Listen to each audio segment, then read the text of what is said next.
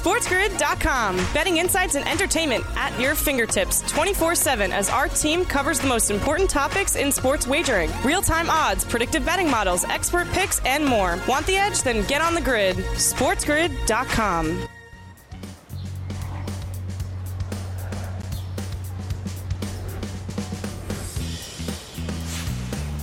Hello and welcome to a Tuesday, live right here on the morning after on Sports Grid, Sirius XM, channel 159, the home for Sports Grid Radio on Sirius XM, all across the Sports Grid network as well. I am Ben Stevens. Plenty to get to on today's show. It feels like football outside. The morning's now a little bit of crispness in the air as we look forward to this football season, both in the college ranks. It's the debut of the preseason, Ben's top 10 as it compares to the AP top 25, and tons of talk around the National Football League as well. But we begin in this opening hour because if it feels like football season in the NFL and college, it also feels like October in Major League Baseball. Huge divisional series all across the bigs all week long, including in Atlanta for a battle for the top spot in the National League East between the Braves and the Mets. Now, New York entered this series opener last night in Atlanta, having won four of five against the Braves last weekend at Citi Field up in Queens, but a different scenario in a new setting. The Mets opened the series with a five and a half game lead, but as you can see, based on that score, it is now down to four and a half in the National League East over the Atlanta Braves after the Braves absolutely demolished the Mets in the series opener, winning 13 15 to 1. Now, Atlanta jumped on Cookie Carrasco very early on, bottom of the second, back to back solo home runs. They add on a third run. We go into a weather delay for quite some time, and then Atlanta opens it up in the bottom of the sixth inning, scoring eight runs in that home half of the sixth to really put away and put the stamp on the Mets. Again, 13 to 1 the final. Spencer Strider got the start for Atlanta. He got a start on the Sunday finale of that other series back at Citi Field over a week ago and he said the Mets were getting lucky that we would see what happens when we got to October. Well, he backed up a little bit of that smack talk yesterday.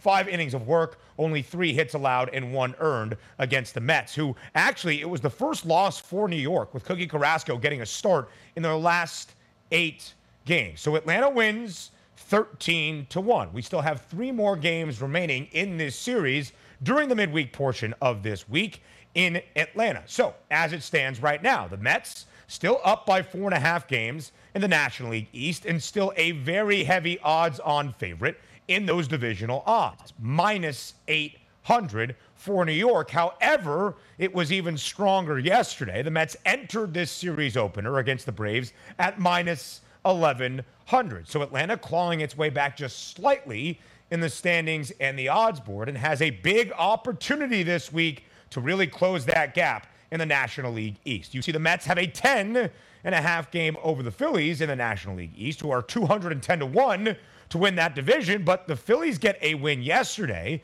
and now the Phils hold that second spot in the National League wild card as it stands, a half game up over the San Diego Padres. The Braves, a six and a half game lead for that top spot in the National League wild card. So it's not just the divisional standings among those three teams, the Mets, the Braves, and the Phils. It's also their outlook for a run through the National League postseason. The Mets have the second best odds in the National League pennant chase right now, plus 220, only behind the Dodgers, who are the favorites, at a plus 155 number. Atlanta has the third best price at plus 600, and the Phillies now up to the fifth best number in this market at 13 to 1. The three teams out of the National League East that should factor into the NL playoff picture, three of the five best odds to win that pennant. A welcome to our Sports Grid radio audience here, the opening hour of the morning after, live on this Tuesday, all across the grid, and Sirius XM channel 159. All of our terrestrial radio affiliates now in the mix as well. I am Ben Stevens. The Atlanta Braves taking the series opener in a big, big way against the Mets yesterday, 13 to 1, the final in Atlanta. Three more games remaining this week, and a four and a half game lead still for New York over the Atlanta Braves for that top spot in the National League East. And we will see, at least it seems right now, three teams from the NL East in the National League playoff picture. How many teams out of the American League East will we see in the AL playoff picture? Well, right now, still in the top spot in that American League East is the New York Yankees. They hold a 10 game lead over both the Rays and the Blue Jays.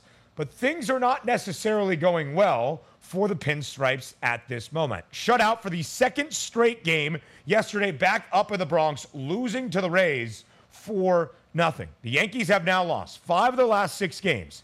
10 of their last 12, and they have been booked as a favorite in all 12 of these games on this poor stretch. And the Yanks, again, have been shut out for two straight games, three of their last six games. And in that six game span, the Pinstripes have only been able to muster up seven runs of offensive production. Again, the Yankees still hold a 10 game lead in the American League East. They have built that very big cushion in the divisional standings over the Rays and the Blue Jays, who now occupy two of those three American League wildcard spots. And we'll get to the battle for that third and final spot among another team in the American League East, the Baltimore Orioles. But from the big picture perspective of trying to win an American League pennant, the Yankees now trail the Astros by two and a half games for the best record in the American League, yet maintain that favored number to win the AL pennant, plus 160 on the Yankees, 15 cents ahead of the Houston Astros at plus 175. And as you can see there from those numbers for the American League pennant,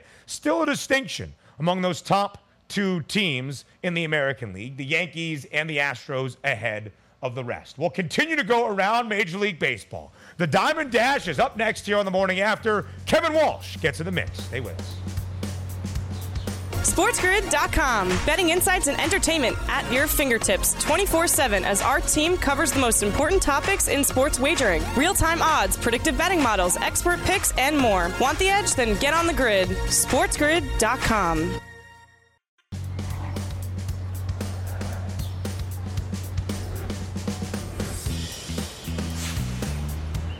Back right here on the morning after on Sports Grid and Sirius XM Channel 159. The Diamond Dash, a very creative name to describe our daily review of Major League Baseball. A creative guy joins us now on the show here on TMA. It's all K Dubs, Kevin Walsh, to go through the bigs. Then we'll talk some National Football League in this preseason and throughout training camp. And then the debut of the preseason Ben's top 10 in college football with two great college football minds going back and forth. Old K Dubs, a hmm. pleasure as always to have you here on a Tuesday program of the morning after.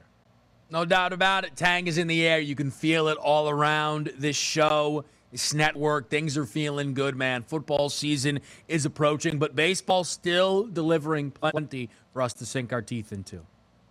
Absolutely so. This postseason push, about 45 games left of this home stretch of Major League Baseball. And right now, Kev, it is a fascinating race to follow in the American League wildcard because we have three teams from the American League East, not mentioning the Yankees, who still own the top spot in that division by 10 games, mm-hmm. battling for three wildcard spots alongside the Seattle Mariners. And for that third and final spot, the Baltimore Orioles are still very much in play. The O's, with a road victory yesterday up in the Great White North, knocking off the Toronto Blue Jays 7 to 3. So Baltimore, Kevin, still very much in the mix right now for an American League wildcard spot. Do you believe the O's have the staying power to get it done? Cross the finish line is one thing, but it's become very, very clear that they are going to be in this race all the way until the end which is part of the reason why I still I can't say I can't believe, but I'm still bothered by the fact that they traded off Trey Mancini there, right? Yep.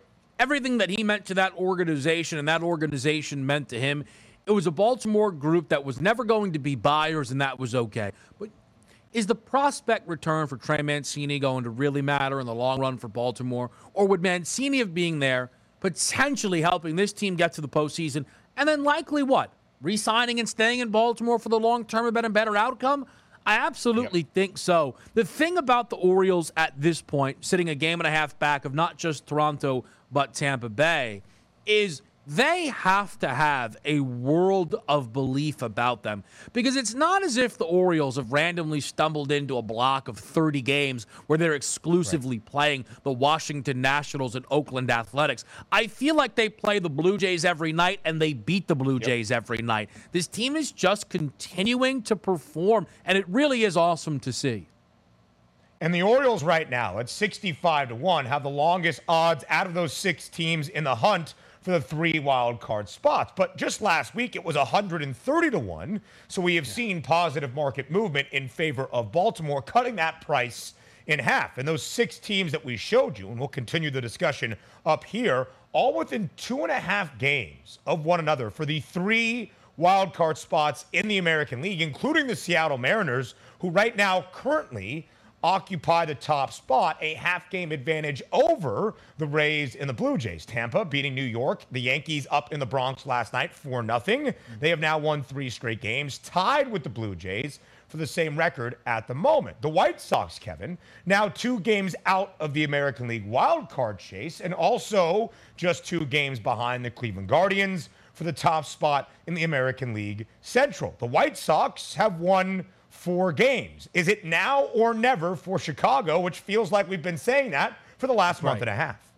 Well, that's the issue, right? I can't tell you it's now or never because I wanted to say that months ago, and that was with the White Sox chasing Minnesota. Now the Guardians are the favorite. Yep. The other day, flip, flipped to a flash, I think a minus price, in fact, on their yep. AL Central odds at, at one point, but it's kind of tightened up here a, a little bit now with, with everything. I think tonight is a really big game for my outlook on the Chicago White Sox. I know some people Huge. might think that's a little unfair because they're going up against the AL Cy Young favorite in Justin Verlander, but the second choice and not all too far behind is Dylan Cease. You're at home, coming off of a nice rally last night in the bottom of that eighth inning to ultimately win a game against the Astros here. You've won four in a row. You need to continue to apply a pressure because you're not just chasing the Guardians, but – one of those wild card spots is is also up for grabs. That is the thing. We look at the Central yeah. as this downtrodden division, but they have three teams that are all in the mix here for the wild card spots as well as the division. So I look at this White Sox team here tonight, a plus price at home. I want to see what yep. this looks like up against an ace level in Justin Verlander in your own ballpark with your ace throwing. This feels like to me the biggest game the White Sox will have played all season long. And this might be that now or never point. If you want to prove, that being the White Sox, that you are a contender for the American League postseason, this is October baseball. It's your best versus their best. Go out and win a baseball game, especially at home. Right now, live on the FanDuel Sportsbook, Dylan Cease and the Southsiders, plus 108 as the home underdogs. Justin Verlander and the Astros, a minus 126 favorite. They are one and two. Verlander, the favorite in the American League Cy Young Award market, and Dylan Cease, the second best price. But about two months ago, Dylan Cease was 18 to 1. He has gone on an absolute tear. More from that game a little bit later on. But Kev, we're going to follow the American League Central and those odds the rest of the way because we see daily updates, not just in mm-hmm. the standings, but the market. You mentioned it. The Guardians yesterday were minus 105. It's now plus 120, and only half a game was taken off their lead over both the Twins and the White Sox. And Chicago now only 50 cents behind at plus 170. And again, as it pertains to those American League wildcard standings, it felt like for a while, Kev, the only team out of the Central that would get into the AL playoff picture would be whoever won this division. Not necessarily. Both the Twins and the White Sox just two games out. And according to the odds, the White Sox have the best odds to win the American League out of this crop mm-hmm. behind Toronto and Seattle, but at least from the American League Central. So that's how things stand in the wild card race. But Kevin, we're talking about it. Three teams right now outside of the Yankees, out of the American League East, in contention to make the American League postseason picture. When you look to the other side of things in the National League West, the Dodgers and the Padres, formidable sides, three teams out of the National League East could certainly be in that NL postseason as well. So when you look at a group, Kevin, the best division in baseball right now, who do you think gets that bid? Ooh, interesting. I think it still has to be the American League East, though, all in all. I know the Phillies have probably, with the baseball that they've been playing, entered the N at least into that conversation. But when the low team is 57 and 59, like the Boston Red Sox, and still a tough out on a routine basis, I don't know how that's yeah. not your answer. Look at the bottom of all these divisions. The Nationals are the worst team in baseball, by the way 39 and 78. That's free wins for the Mets, the Braves, and the Phillies. You don't get that in the American League East for the New York Yankees. You don't get that for the Toronto Blue Jays on a regular basis there. The Yankees the other day, we saw it in a series against the Boston Red Sox at Fenway Park. Lost that series. I'll tell you this right now. Throw the Yankees out there for three games in Washington. As bad as the Yanks are playing, that is not going to be a series defeat there. They're not playing that bad of baseball. That is the difference maker right now, ultimately, I think, when we talk about what is the best division of baseball. And for those odds there to win a World Series, the argument that you obviously have on the AL East side of it is four teams in the mix here, including yep. the Yankees and the Blue Jays, which make up two of the top three teams, really, for a lot of people when you talk about AL contenders.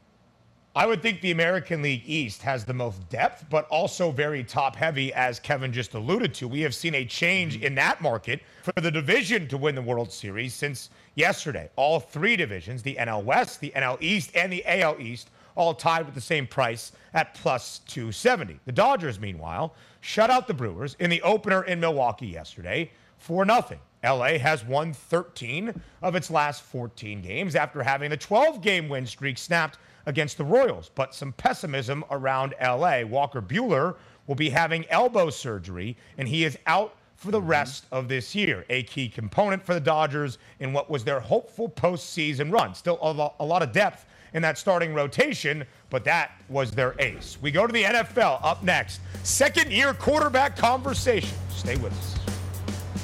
SportsGrid.com. Betting insights and entertainment at your fingertips 24 7 as our team covers the most important topics in sports wagering real time odds, predictive betting models, expert picks, and more. Want the edge? Then get on the grid. SportsGrid.com.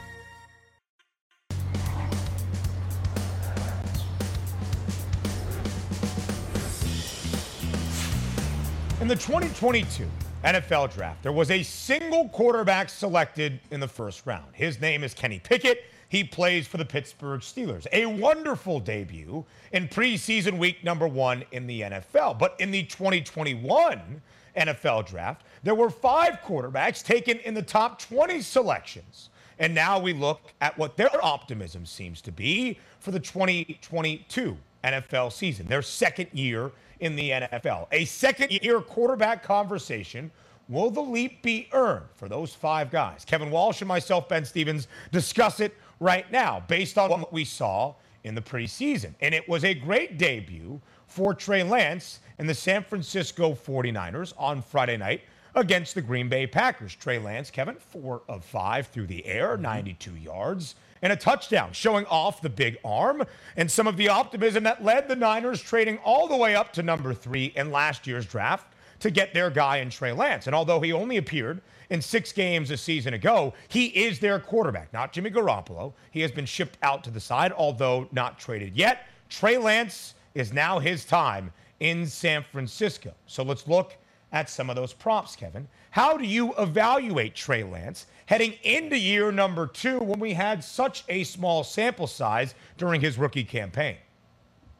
Optimism is probably the best word that I can offer up right now because I don't really have much of a reason not to be. You know, sometimes you get lost uh, in a bubble that you might be in. And on the early line, I got to be honest with you, we've had a lot of fun laughing at the 49ers, and they've deserved every bit of it the mishandling yep. of this Jimmy, or at least the lying to themselves over this Jimmy Garoppolo situation, paired with the drafting of Trey Lance, who didn't have the ability to take the job off of Garoppolo, felt like they were in a bad spot. And then uh, heading into the weekend, I, I, had a minor epiphany when I realized that in oh. what world does Kyle Shanahan not have the ability to have Trey Lance replicate at minimum what Jimmy Garoppolo was bringing to the table and have this team go over a win total of a nine and a half and probably win this NFC West overall.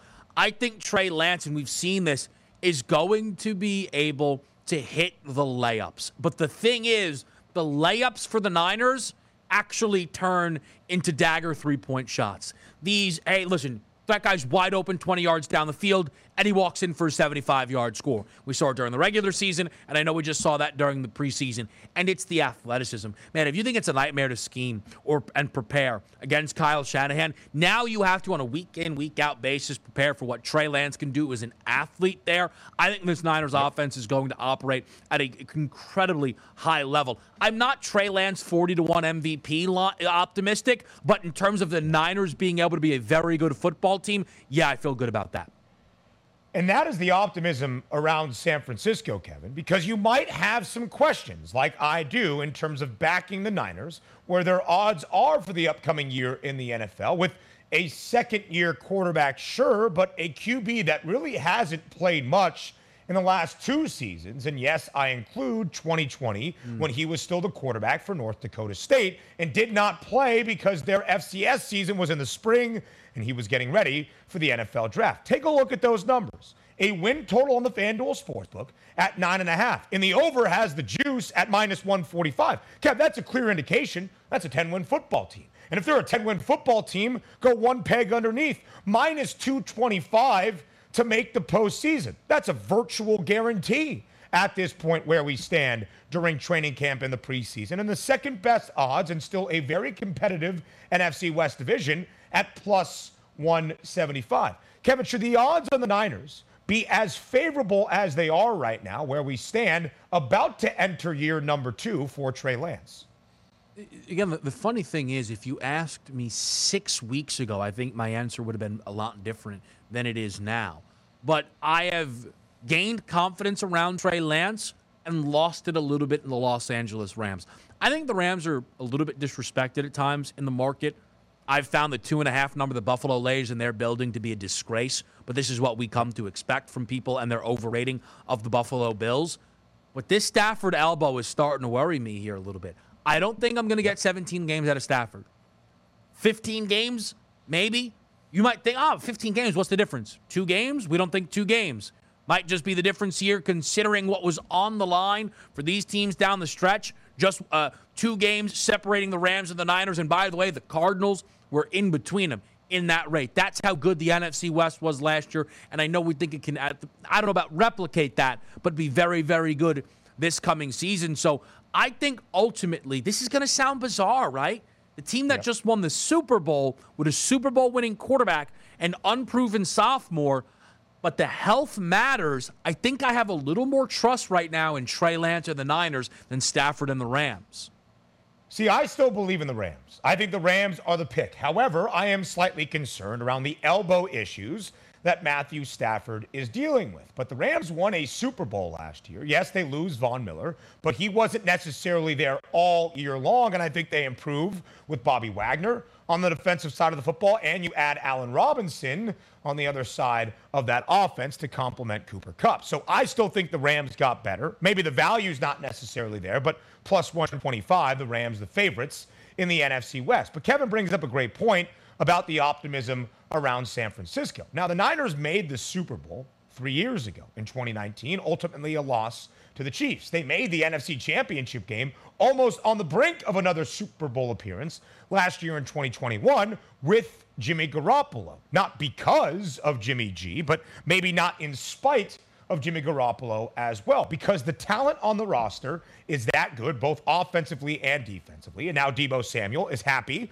with his contract extension, it seems. And Kyle Shanahan is an offensive mastermind. And when you look at Trey Lance and his stats last year, again, just six games played, two starts made, 603 passing yards in total, 57.7% completion percentage. But also on the ground, we saw a ton of run packages utilized around Trey Lance and his athletic ability, 168 yards on the ground. So, Kev, the top three picks in the 2022 NFL draft Trevor Lawrence, number one for the Jacksonville Jaguars, Zach Wilson, number two for the New York Jets, Trey Lance, number three for the San Francisco 49ers, as we just shared. San Fran, nine and a half the win total. The over has the heavy juice at minus 145.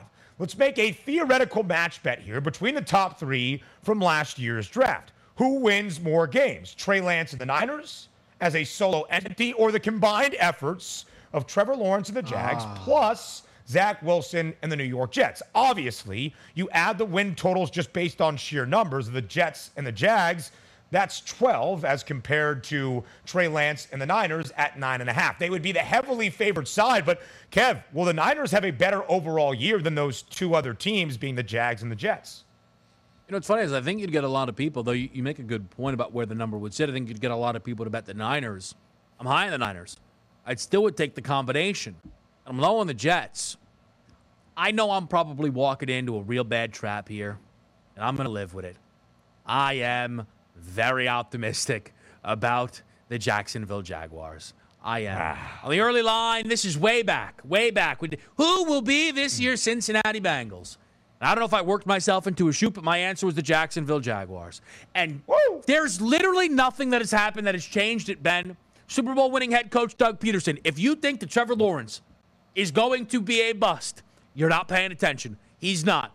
Urban Meyer, listen, Big Ten previews, listen. brother. Certainly no more NFL coaching. That did not work yep. out. The Christian Kirk deal that everybody thought was bad. Have we seen how the wide receiver market is shaped out? Not all that bad. Keeping Cam Robinson, signing Brandon Scherff. There is defensive talent here. And the other thing is a vulnerable division in my eyes. The Texans, to me, aren't a real football team. Tannehill's a bad five weeks away from being benched for Malik Willis. And Matt Ryan, sorry, but here is the thing. I know everybody thinks, oh, this guy is going to change the Colts, man. How awful Carson Wentz was 27 touchdowns to seven picks. Matt Ryan will throw more picks than Carson Wentz did last year, despite the fact that Carson Wentz is the turnover prone, can't win with him quarterback. So, can the Jacksonville Jaguars go 9 and 8, Ben, and steal mm. this division? They think they can. It looks like Kevin's buying in on an alternate win total over, where last year I was on the alternate win total under of four and a half for the Jacksonville Jaguars because that was fade Urban Meyer at all costs. It's very different this year around. The Jags are 120 to 1 to win the Super Bowl, tied for the fifth longest odds in the entire National Football League. Their win total is six and a half. The Jags won three games a season ago. In 2020, the Bengals won four games. Their 2021 win total was six and a half. Their odds in the preseason win a Super Bowl, 120 to 1, the third longest in the National Football League. Just saying, comparison with a second year quarterback in Joe Burrow taking a big leap, and the same for Trevor Lawrence, hopefully expected. You mentioned a couple former Eagles, Kevin Walsh, the head coach, mm. in Doug Pederson, and a former quarterback in Carson Wentz. Now the Eagles in 2022, a nine and a half win total for Philadelphia, the second best odds to win the NFC East, and Jalen Hurts, a perfect preseason debut in his one drive, six of six, 80 yards, and a tutty. How do you feel about your birds this year, Kev? Optimistic, and for a while I was trying to hide from that, but it's actually a lot more than optimistic. The birds, 17 games, favored in 13 of those football games. Do you know how many games Ooh. that they are a dog by more than a field goal? Zero of those games. The Eagles' schedule lines up. They got better everywhere. Nick Sirianni is much better than some of his counterparts, you know, like Brandon Staley, that absolute fraud. The Philadelphia Eagles are set up for a monster season here. Monster season. According, according to new Sports Grid member Warren Sharp and his win total projections, is Philly one of the easiest schedules in the league. College football next. SportsGrid.com. Betting insights and entertainment at your fingertips 24 7 as our team covers the most important topics in sports wagering real time odds, predictive betting models, expert picks, and more. Want the edge? Then get on the grid. SportsGrid.com.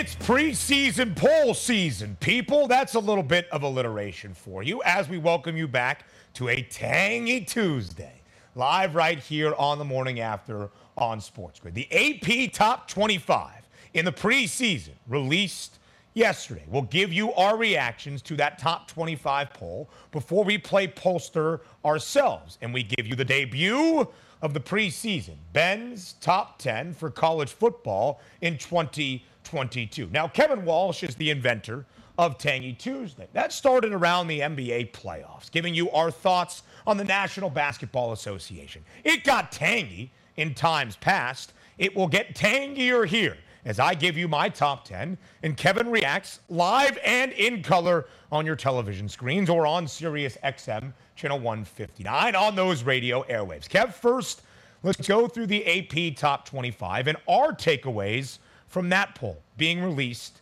yesterday. The Associated Press poll is a very, very big deal because we use these rankings until the college football playoff comes out with their first rankings in the middle of November. So if you see a top 25 matchup, it is based off the AP poll. We have the same four teams at the top that we did for the coaches poll. In fact, the same five teams. Alabama number 1, Ohio State second, Georgia number three, Clemson at fourth, and Notre Dame rounds out the top five. Kevin, in fact, the top 10 teams are all the same teams, just a slight reshuffling of the order from the coaches poll to the AP poll because A&M is number six, Utah is seventh, Michigan eighth, Oklahoma nine, and Baylor rounds out the top 10. In the coaches poll, Michigan is six, A&M is seven, and Utah is number eight. Let's start with the top 10, Kevin, and then dive our way through the rest of this poll.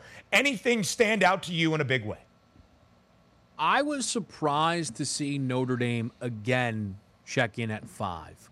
I, I think well. that Notre Dame is being treated kinder than I really had anticipated here.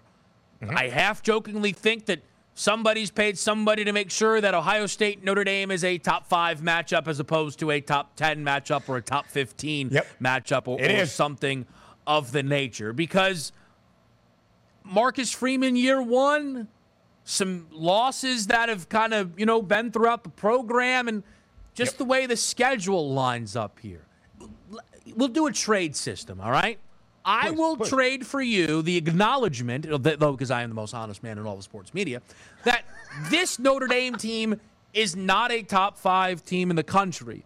But please, can please everybody in return stop with the join a conference nonsense? At number two, Ohio State, neutral 25, BYU, home number four, Clemson, at 14, USC. I mean, they're playing a tougher schedule than the SEC gauntlet that others are running here. Can we please stop with the join the join a conference thing to slander the fact that they don't play anybody? It's been ridiculous for years now. They have one of the hardest schedules because they remain Correct. independent. The only reason the Fighting Irish need to join a conference is to cash in on the big TV revenue of the conference realignment landscape. If they can't get the 75 mil they hope to get from NBC in years upcoming. However, Kev, it is interesting comparing Notre Dame, who remained at number five in both the coaches and the AP poll. The Irish's win total is eight and a half. The over has the juice at minus 140. The win totals for the other four teams in the top four. Alabama, 10 and a half. The over is juiced at greater than $2. It's the same exact thing for Georgia.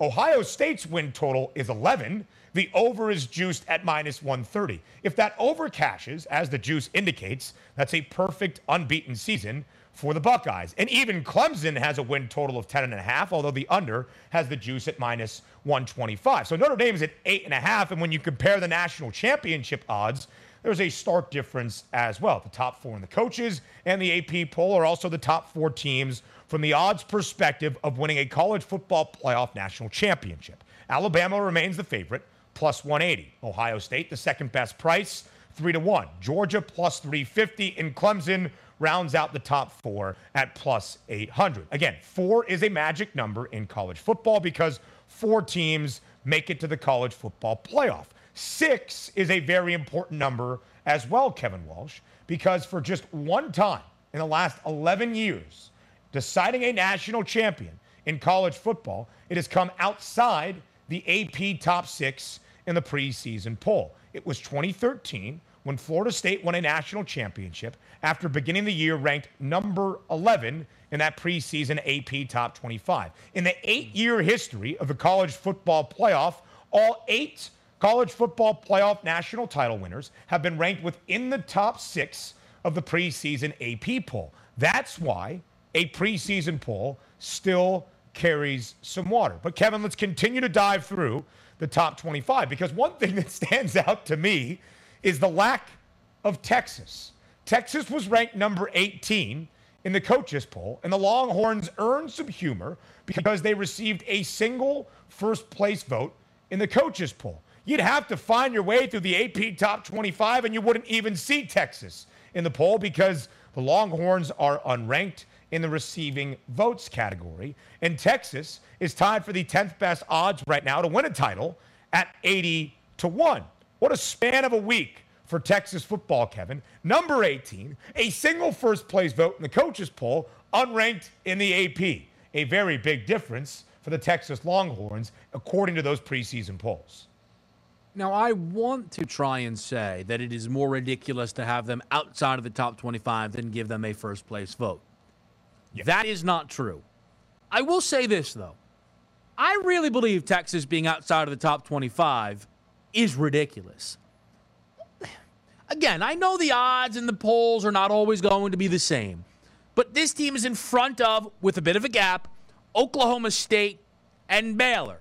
And this is where yep. we start to get into well, what have you done for me lately? What did you do for me last year? One team in Texas couldn't handle Kansas, like some potential future Heisman winners were able to in a gutsy performance on the road.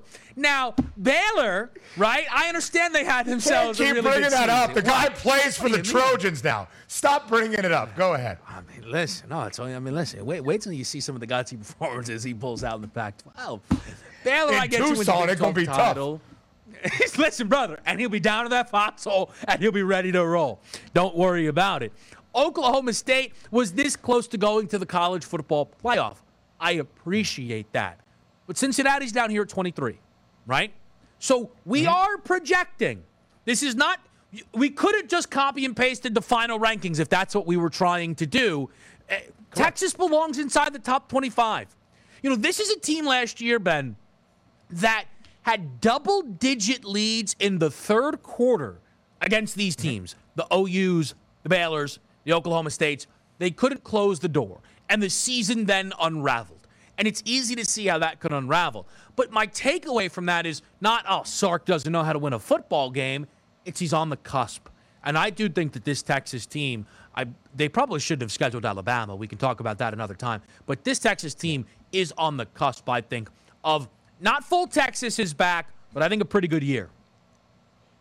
The fact the Longhorns weren't ranked in the AP top 25 is only further indication it was, in fact, Nick Saban who voted for Texas at number one last week in the coaches' poll to make the billing for the second full Saturday of college football in Austin, September 10th, between Texas and Alabama. Right now, the Tide, a 15 point favorite, feel like it had a little bit more gusto. All right, enough of this about the AP poll. It's time for the true preseason poll. That would be Ben's top 10 here on the morning after on Sports Grid. Kev, I will go from bottom to top. I think you'll be surprised to see who I have ranked hmm. number 10 in the country. It's a team that I am not nearly as optimistic on as the public and the odds might be.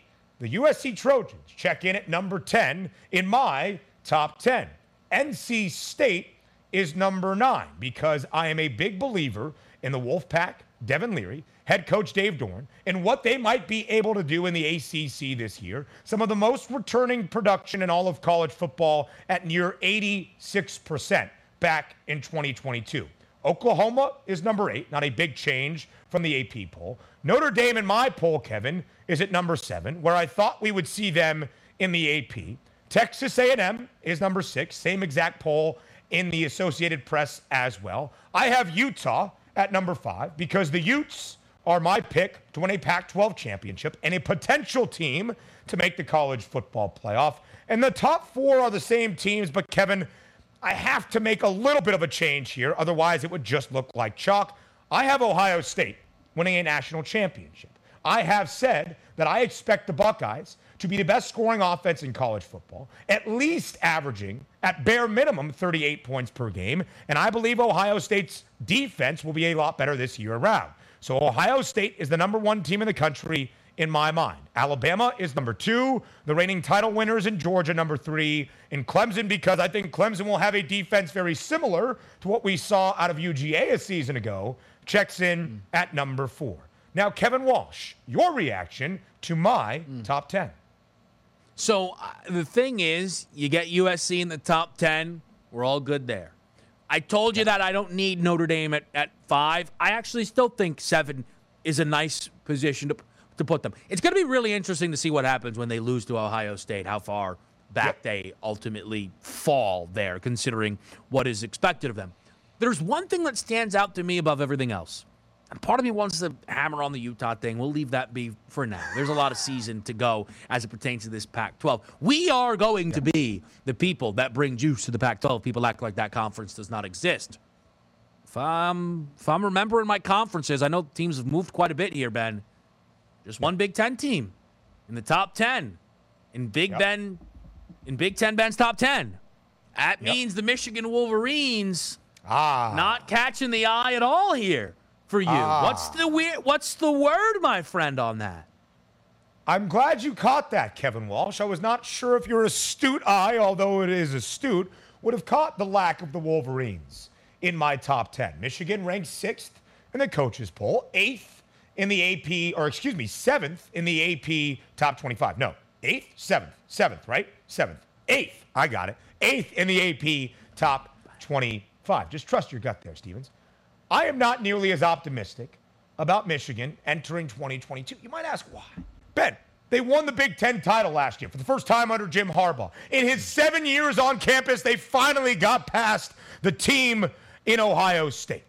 Well, Jim Harbaugh doesn't want to be the head coach of Michigan. He wanted to be the head coach of the Minnesota Vikings. And he didn't get an offer. so he's back in Ann Arbor. And they try to make it seem like here's the alum back leading his program in 2020. 22. But it wasn't just that, Kev. It pissed off their offensive coordinator, Josh Gattis, so much when he thought he would be the head coach. He's no longer on the staff. And oh, yeah, Mike Macdonald, the defensive coordinator that led Michigan to be one of the best defenses in the country a season ago, now coaches for Jim's brother, John Harbaugh as a member of the Ravens coaching staff. And they lost so much production defensively, not just Aidan Hutchinson, but David Ojabo. Throw in Daxton Hill as well. Offensively, there is a ton of talent returning for Michigan. I believe in that. And I still have Michigan as a top 15 team, just not within my top 10. So, yeah, slightly pessimistic on the Wolverines. Kev? We'll do this plenty more times throughout the year. Maybe even on Saturdays for a little program known as College Football Today. Plenty more to come about that in the future. Kevin stays with us for one final segment to hear from you and Fade the Public up next. SportsGrid.com. Betting insights and entertainment at your fingertips 24 7 as our team covers the most important topics in sports wagering real time odds, predictive betting models, expert picks, and more. Want the edge? Then get on the grid. SportsGrid.com.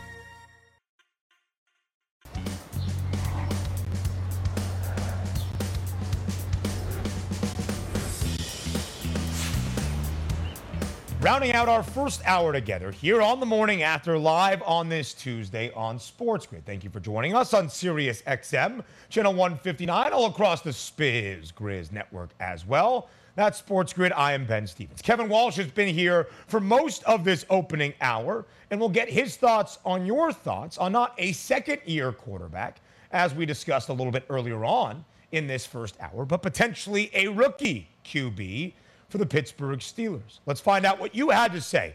Who's going to start week number one for the Steelers and fade the public?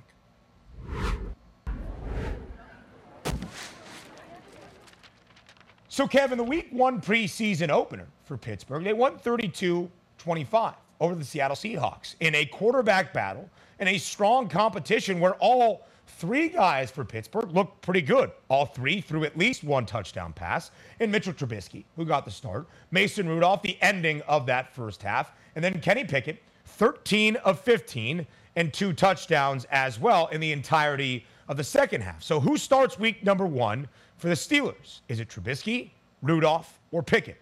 Right now, most of the public, nearly 75%, Kev, saying Mitchell Trubisky will be the week one starter for the Pittsburgh Steelers, although Kenny Pickett at nearly 20%, the second most selected option. Kevin, how do you evaluate what the public had to say? So I think Trubisky will start. I certainly will, wouldn't start him, though. I also wouldn't have signed him, and certainly wouldn't have rushed to sign him as well.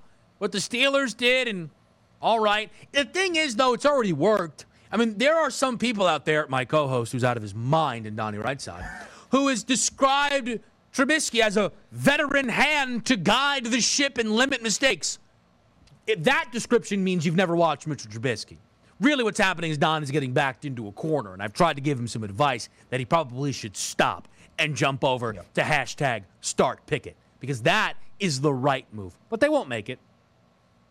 The Steelers, a six and a half point underdog against the Cincinnati Bengals, week number one. Kevin Walsh, as always, thank you for your time. More the morning after up next, hour number two. Stay with us.